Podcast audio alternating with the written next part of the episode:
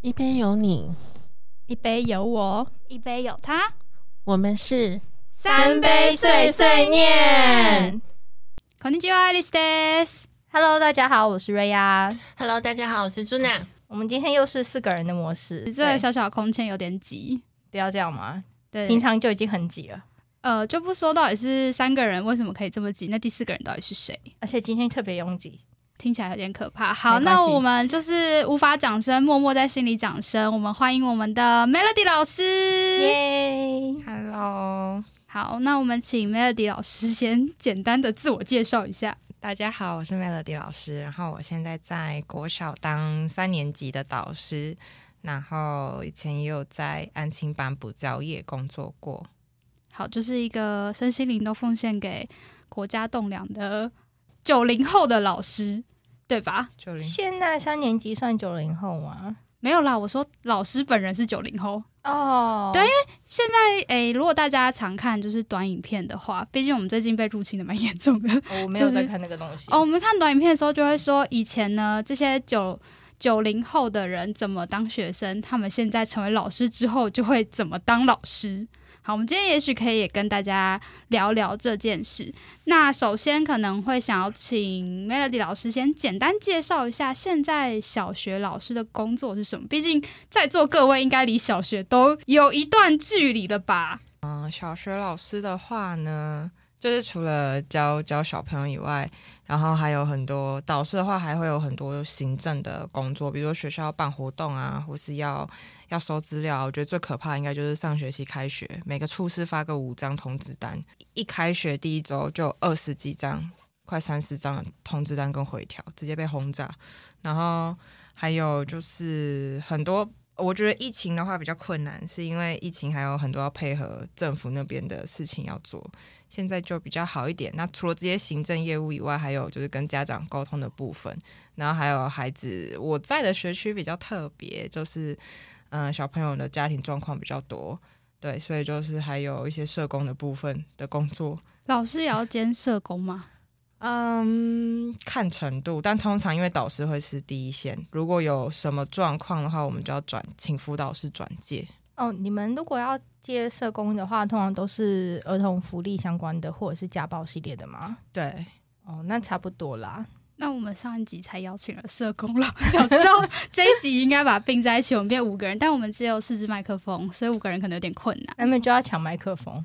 对，两个人一起讲一支麦克风也是蛮辛苦。哎、其实我刚才听完，因为我认识 Melody 其实蛮长一段时间了。那他正式成为小学老师，应该是去年的事情嘛。我对于小学老师的工作，我第一次意识到说这么的复杂、诶，哎、我跟你说，我亲戚就是小学老师。是资深的好几年的那种。对对对对对，在他还没有结婚生小孩之前，就是小学老师。哦，那感觉是一个漫漫长的路。对，然后我每次都看他们家小朋友，就是寒暑假放假，然后他就说他今天要去上班。寒暑假放假还要去上班，对暑假的话有那个会有新手班或是一些补救教学的话，老师如果有接就要去。然后寒假的话，我们学校是只有备课日才要回去。哦，你们还有备课日哦，有，听起来也是一个非常辛苦的。我们我们以前一直以为就是哦，学生放假，老师一起放假喽。哦，没有，我跟你讲，最可怕的是什么，你知道吗？期末的时候，期中、期末吗？对，期我期末最忙。期末最忙。为什么期末为什么这么忙？就是因为哦、因为你要因为段考跟成绩单送印的时间距离非常的近，所以你一段考完你就开始疯狂改考卷，改完考卷之后你要开始 key 成绩，key 完成绩就是当周考完，当周你就要把成绩送出去，然后促使他们那边也要一些行政运作的时间，所以你不能太 delay。你就是比如说礼拜二考完，礼拜五你就要把所有成绩 key 出去，然后不然行政会来追杀你，然后。你成绩单送送出去之后，会先发第一版给各班，然后先拿先叫小朋友拿回去。家长有一些对成绩有疑问的，老师可以再改，然后再重新发。像像就有就会有家长来跟我要成绩啊，老师我我的小孩所有科目都是优，为什么只有这一科是加？会会有这样的状况。哎、对我我上学期就有接到啊，难怪我突然觉得 Zuna 为什么不想教小教了？因为 Zuna 她之前我有问过，因为其实 Zuna 也是对教育非常有热忱的人，对吧？对啊，他之前就是我问他说，哎，那你都教什么年龄层？你自己说好了，我都教高中以上的，你会觉得比较轻松吗？不同的不同的困难难点。今天刚好是两位算都算教师吧，都在我们现场。可能因为一个是小教，一个是高等教育，我觉得相较起来的困难点确实也差蛮多的。因为小教大部分，因为现在这几年大家也会讲说，因为没有体罚，然后教育制度改革，另外一种新的。名称就是那种，哎，因为现在生的比较少，会有那种怪兽家长，感觉起来也是蛮辛苦的。哎，那我想问一下，大家对于小学老师这个职业有没有什么刻板印象吗？因为像我自己就会觉得说，哎，小学老师好像就是很喜欢小孩啊，才去当老师。然后再来就是，我看到所有人露出了一个惶恐表情。再来就是对教学跟教育很有热忱。所以去当老师，我看大家摇头摇的比那个外婆桥还要远了，到底发生什么事？光这个刻板印象，我就可以讲出一大堆的反例。我讲比较近的，我的我的同事兼室友，他就是完全是反例。他说他那个时候去市教的时候，他就是保持着他是教育大学毕业的，所以他就应该要先做这个职业，然后他也不知道他自己要做什么，所以他就就进去了。然后进去之后，因为那时候面试他的有那个教务处主任。进去之后，他们他跟行政比较熟之后，教务处主任有是私底下跟他讲说，他说好，他就说他就说就是老师。然后那时候你来面试的时候呢，我们当时候的感想评语都是你看起来好像很不想在这里的样子。那他为什么会录取啊？啊，因为他是被取上的，因为前面那个原本预定要来的人没有来，就不来了，所以缺人，所以他就被取被上了。对，然后他那个时候，他那时候就就就反思说自己表现那么明显了，然后他就他就大笑，他就说：“对我当下真的就是我为什么要在这？” 啊，那这样子到底是怎么这样面试才可以上？真的太问号，现在是很缺老师吗？超缺人啊，不然我怎么进去的？好，我们可以讲一下你的背景啦。就是我记得 Melody 好像没有教师证嘛，可是我我没有教师证，而且我也没有修教程，我是三招，就是只有大学毕业的这个标准，然后我就进去了。他们。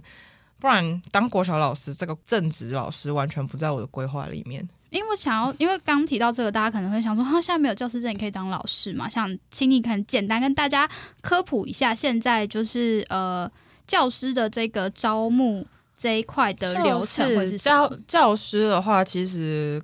呃，国小、国中、高中都一样，就是会有正式老师跟代理老师。那代理老师，我们就是俗称还没有上岸的老师。什么叫还没有上岸的老师？就是这个是我们行业内的一个术语，就是考上教师证的。对，考上教师证就是说已上岸，恭喜已上岸。还没有的话，就是还腻在那个，还腻在那个一年一聘。而且因为因为会讲上岸，是因为以前现在改革了，从新的学年度开始，一年一聘是给满薪水，但在以前一年一聘是可能只给十个月、十一。一个月的薪水就是没有给满的，对，所以就是当代理老师，而且代理老师就是你一年一批，你可能下一年你就是俗称的流浪教师，你就是不太稳定，然后你要接最重的工作，就是因为你可能明年就换个学校，你就永远是菜鸟，菜鸟就要做最多的事情。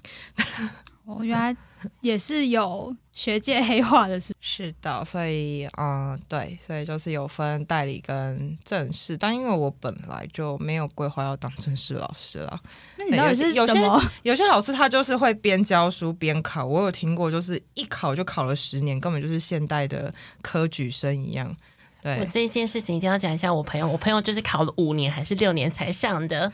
那这个过程中就是只能一直当他只能当流浪老师，所以他从台北、台南、高雄、屏东、台东一路考到彰化。嗯，而且这时候有有点跟运气有关呢，因为是各县市开考开招的，有的时候时间会撞在一起。像像我同事他就是他那个时候报了。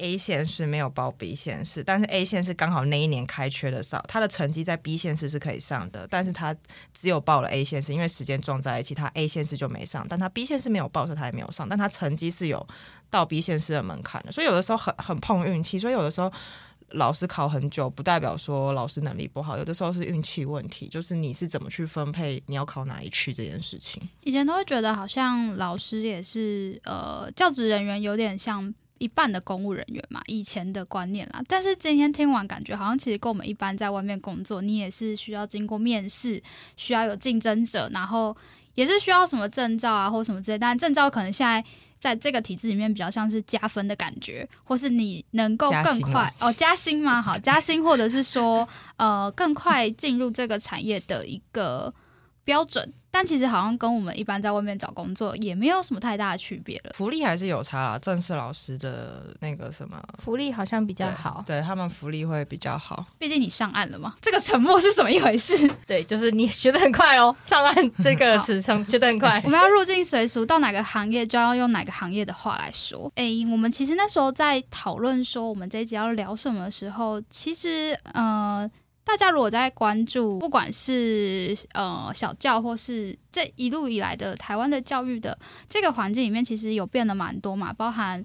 所谓的“一零八课纲”，这不知道大家有听过吗？没没有人回应吗？还是说是完全不想提的概念？没有，他已经改到一个就是你，因为他基本上每一年都会换，所以如果你不是在这一个行业里面的，你其实或者是说你根本就不是学生的这一块的话，你其实根本就不敢，因为他他已经是换到我们以前小时候那个内容有点不太一样。我觉得好像我们去看现在的小朋友，可能都会有一种，哎，怎么跟我们以前差很多的感觉。其实光考制就不一样啊，然后还有一些国语文的用法之类的也会有点不一样。我印象最深就是连数学的算术方式也不一样。这好像是很多有时候去看那个网络新闻的时候，也会讲说说，哎，现在家长会觉得说，怎么学校没有教这些东西？整个教育的环境跟教育的方式好像都差的蛮多。那自己身本身身为老师，Melody 你自己的感觉呢？你说一百零八年，可是课纲很快就又要又要改了，又要换了，又要换对，了。现在一百零课纲，一百零八年课纲已经快要，它已经快要 level up，它就是要更新成为就是一一零课纲的样子吧，反正还是一多少课纲的，那你反正它就自己在要改版。教学的过程中，你有教学的过程啊、我觉得最需要的就是你要一直一直跟家长做亲子沟通，而且家长他也会很恐慌。就是我这礼拜刚开完那个家长会，然后大部分家长反映成绩的都是老师，我还可以怎么帮我的小孩？就我看他考试就是学学的这么辛苦，但我也不知道我可以在做什么。然后，然后还有妈妈跟我说，老师，我女儿跟我说她考不好，她讲完之后她没事了，变成我很担心，我觉得我回家会被爸爸骂。然后 家长比小孩还还焦虑，是妈妈妈妈担心被爸爸骂，因为小朋友说自己考不好。我觉得这跟他们家的家庭分配有关系吧。可能他们家就是妈妈负责小孩的教育，然后爸爸可能就是赚钱这样子。对，的确有些家庭还是会这样分配，所以就是业绩不达标的那种概念。妈妈也有业绩，对对对对对，好辛苦、老哦。老师也有。我印象最深刻是有一次我跟 Melody 就是假日出门，然后他突然接到一通电话，非常严肃，可是因为他平常声音就是像刚才这样，但是他那一次接起电话是喂妈妈妈，然后就开始高八度。那个营业营业用的，好，那那我们就是请今天还没有什么说话的 Zuna，就是假扮一下家长好不好？喂，你好，喂，妈妈好，请问今天有什么问题吗？我觉得我的小孩子最近很忧郁，怎么办？啊，您的小孩吗？他其实，在班上，他在家里有特别发生什么事情吗？因为他在班上，我看起来他好像都跟同学相处的不错啊，然后课堂上的反应我也觉得蛮好的。没有诶、他就说有同学好像就是没有那么喜欢他的样子。他有特别说是哪一位同学吗？嗯，没关系，我再去问看看。好，谢谢妈妈，那我们再保持联络哦。会这样是不是？哎、可是他确实那时候就是高八的，因为我从来没有看过他这么营业模式，一直以来都是他说 没有，我跟你讲，连我们自己在聊天的时候，他也不是这个营业模式啊。他真的不是。我跟你说，他平常讲话根本就是一般低八。你知道，让我瞬间想到，因为我是日文系嘛，我们之前教授就展示过，日本的女生如果在当店员的时候，她声音就是伊来西马塞。没有，我跟你讲，电话也不一样，因为我之前做门市的时候啊，我们也是电话那个声音就完全不一样。然后有一次我接电话之后挂完电话，我同学就说：“你刚刚那个语气跟平常完全不同。”我说：“哦，这就是营业用的，就营业模式对客户营业。模式。好，对啊，对老师来讲，你的家长就是你的客户。真的，但是他要管两个客户，一个小朋友，一个家长，对。双向沟通 好累哦。卡在中间，而且我觉得，哦，我觉得新课纲的一个挑战是，这个这次开会也有遇到，就是出考题的方式，因为我们现在就越来越追求素养导向，素养导向其实就是题目要求一定要跟生活做结合。那我们这一届有很大一个问题是，他们小学一年级的时候刚好疫情开始爆发，所以他们基本上两年来都关在家里面，所以就变成说他们的生活常识很缺乏，因为他们基本上没什么出门，他们生活的刺激太少了。然后第一个造成的问题就是人际关系不会，然后再来就是考题哦。我们当然会抓，就是这个年龄层小朋友会的能力的范围，但是呢，我们根本就没办法预测。他他们上次卡在的点是买六送一，他们看不懂。考试的时候，然后问我说：“老师，买六送一，所以是几个？”我本来只有以为只有一两个小朋友这样的问题，结果后来我我就发现全班都有这样的问题。你可以跟他，欸你可以问他说：“你们吃甜甜圈吗？”Mr. Donuts 常常在做买六买五送一，那你就等于就是要买五要要是开这个会，他们就说没有啊。可是我们回家的时候，那东西就摆在桌上了。好哦。对，然后你就会小朋友好哦，对 对，就是这样，生活的刺激太少，所以我就，但那时候是期末考，我又不能讲太多，我就说，意思就是他买了六个，然后店员还送他一个哦，所以这样总共几个呢？老师讲很多了哦，大家想一下，好辛苦哦。对，就是好难哦。那所以这才是为什么，这我另外一个疑问啦。因为我刚提到这个，就是因为现在越来越提倡所谓体验式教育，是因为现在的小朋友可能呃受到刺激不大部分来自于网络，就会跟生活脱节，就是他们的认知会。会跟现实，就我觉得他们这一届很神奇的是，我觉得他们不该懂的东西他们都懂。比如说，很多人会看抖音，所以他们对于那种两岸的政治，他们非常的懂，你知道吗？你说小学三年级吗？他们上课的时候，学长跟我讲说，可以可以讲这么敏感吗？你可以，反正以上不代表本台言论。好的，就小学学友跟我说，老师中共都是坏人，然后他们都做了很多不好的事情。我爸爸说中共是一个不好的国家之类的。等一下，那个抖音会会出这个吗？我以为抖音就是影响父母白养哎。其实是要看要看什么版本，国际版跟大陆版的内容不太一样。然后包括他们，因为他们有很多，因为 YouTube 上面也是会有一些就是反共的网红之类的。那可能如果家人又是对于政治比较热衷的话，小朋友就会一直接受这些资讯。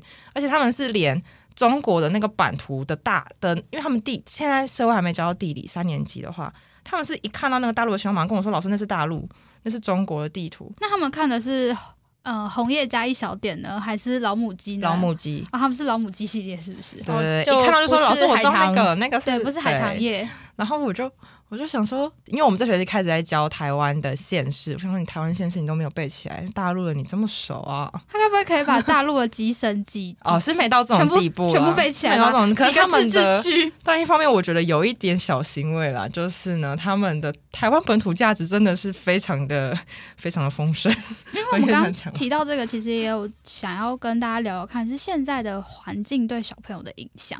那因为大家都常讲零零后倾向上面会不会有什么样可以看出一个端倪，就是对现在小朋友的影响？现在 Melody 遇到的学生，应该大部分都是零零两千年以后的，对对不对？有没有还没有到一零吧？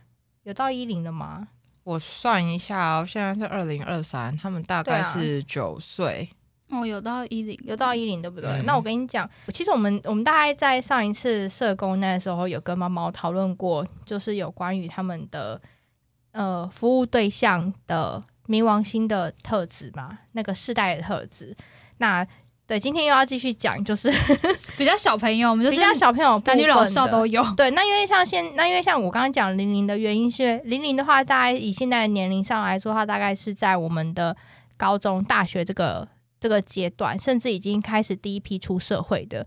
那零零零零的这一个这一个区段，就是名射手这个区段的小朋友，是我们呃算是这几年的占星老师们常常会讨论的一个一个对象，因为他们都属于比较敢冒险。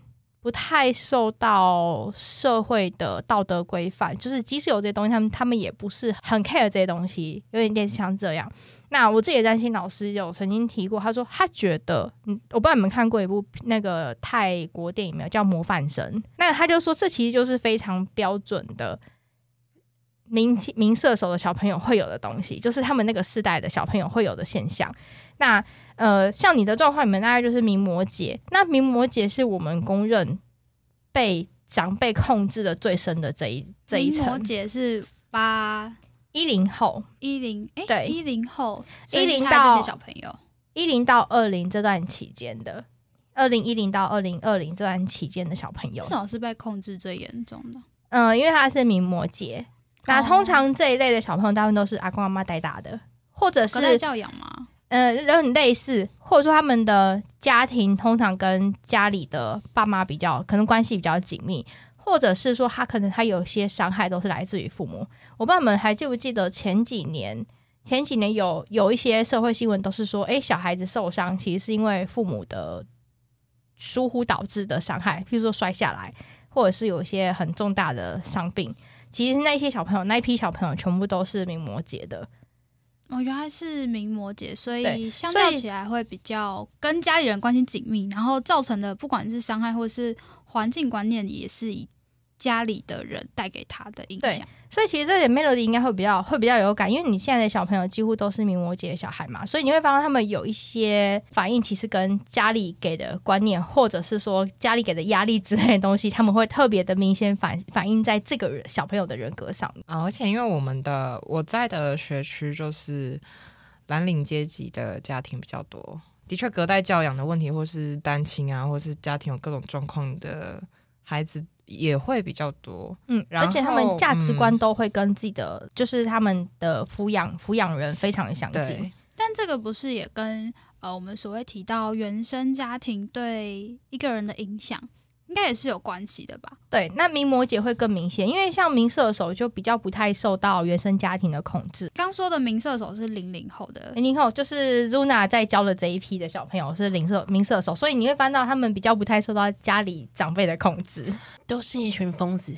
我认真想了一下，我发现其实 Melody 的弟弟就是零零后的 小朋友哎、对啊，所以你会翻到其实即使家里长辈很属于高压类型的，可是零零后的小朋友就是名射手这一批，他们其实不太、超明显，对，就是很不受家没有人敢给他意见。没错，就是非常的不受长辈们的控制。可是像一零的这一批，就是明摩羯这批小朋友，其实蛮瘦的。那像我们还好，因为我九零后的是明天蝎，那明天蝎，因为我们这个这个世代的小朋友，他呃叫做资讯爆炸时代啦，所以我们这个世代的小朋友呢，学习的东西就会很杂很广，甚至有很多，譬如说呃三三星社类的新闻也会在明天蝎这个这个世代出现，然后以及包含我们现在常常在聊的身心灵状况的，哦，因为是冥王又是天蝎，我记得冥王天蝎是入庙嘛，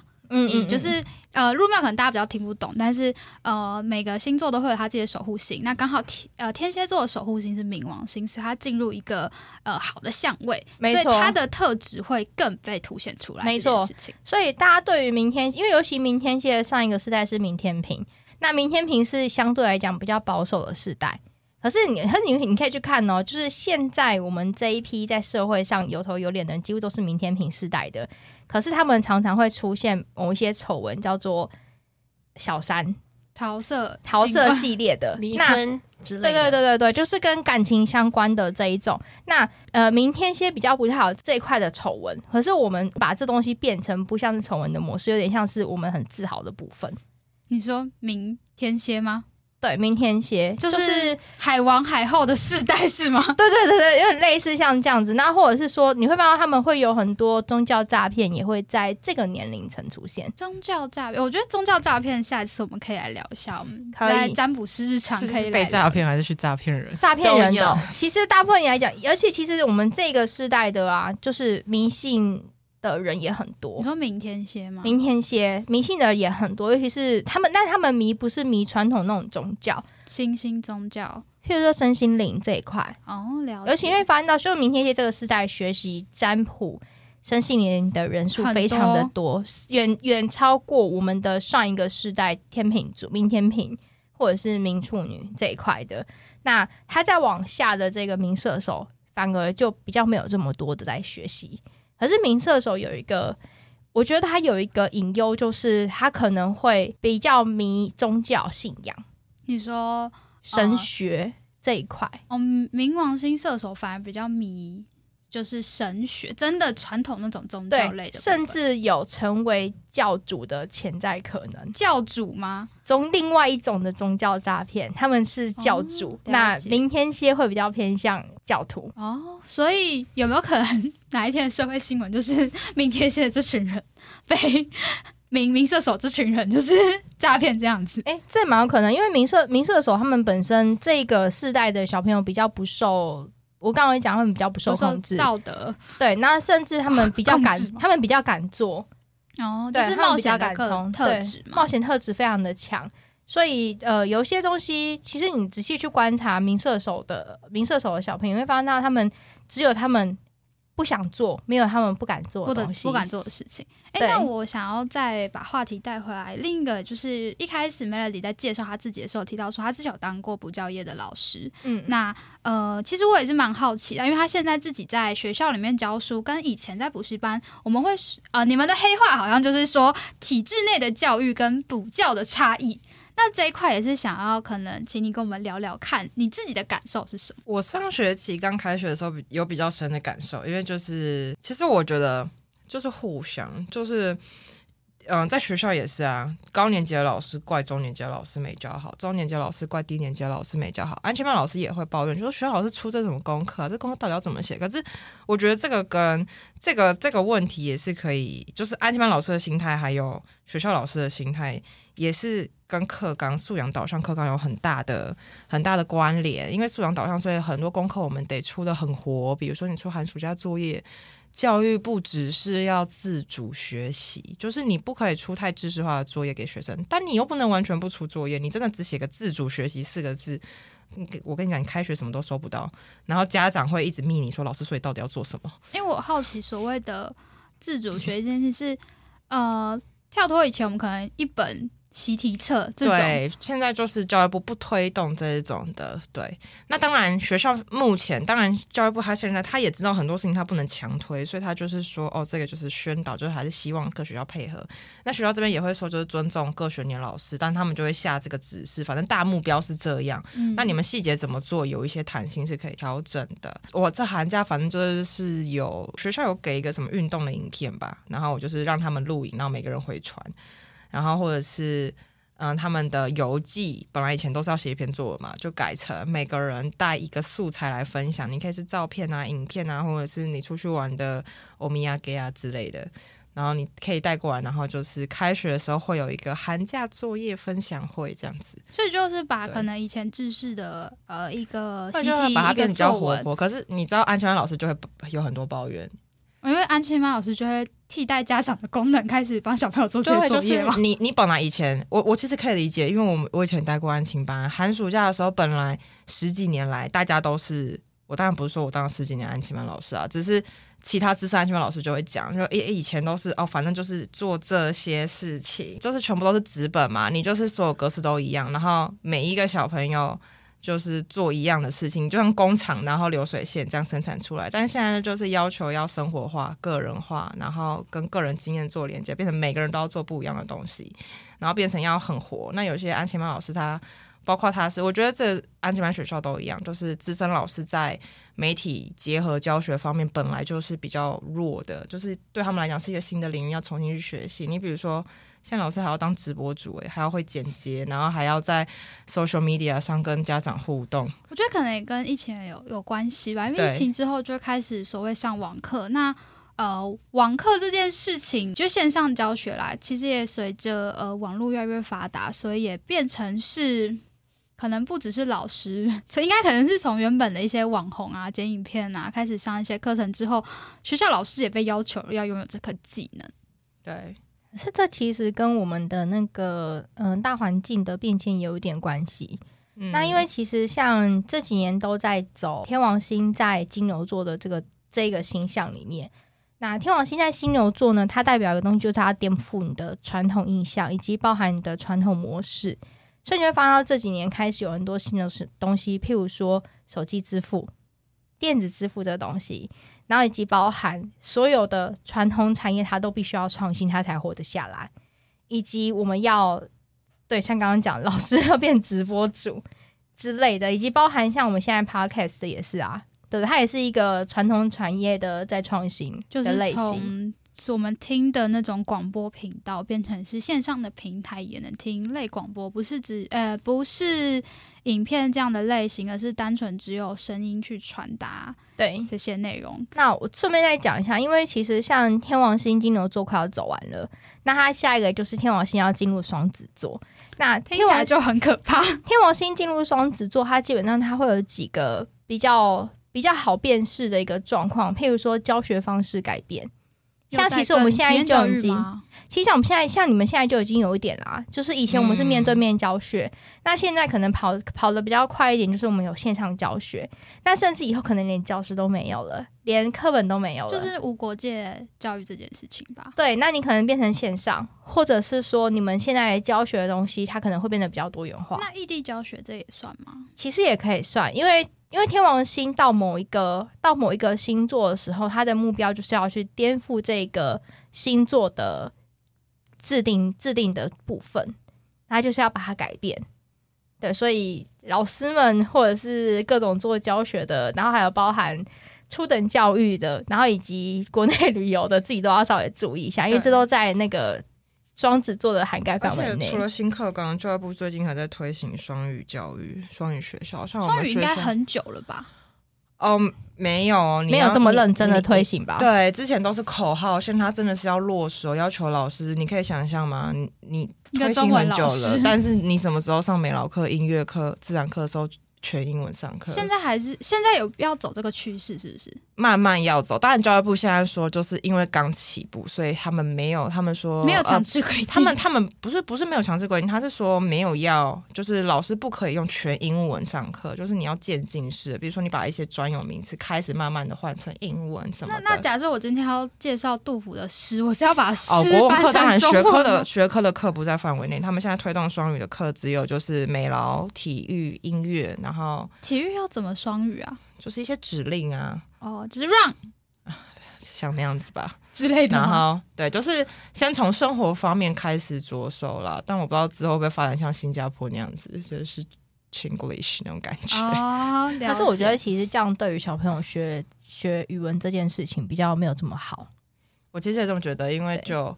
它到时候就会变成一种外语在地化的一种概念。对对对对对，你知道现在小朋友的大融中文就已经变很好了，确实是啊。那最后我想要请我们今天一直没什么开口的苏娜，其实有请她帮我们做一件非常特别的事情，就是呃，想要从就是八字这件事情，然后去分析说，哎，这个人为什么适合当老师？我们以 Melody 为例。好，那如果说是以教育产业好了。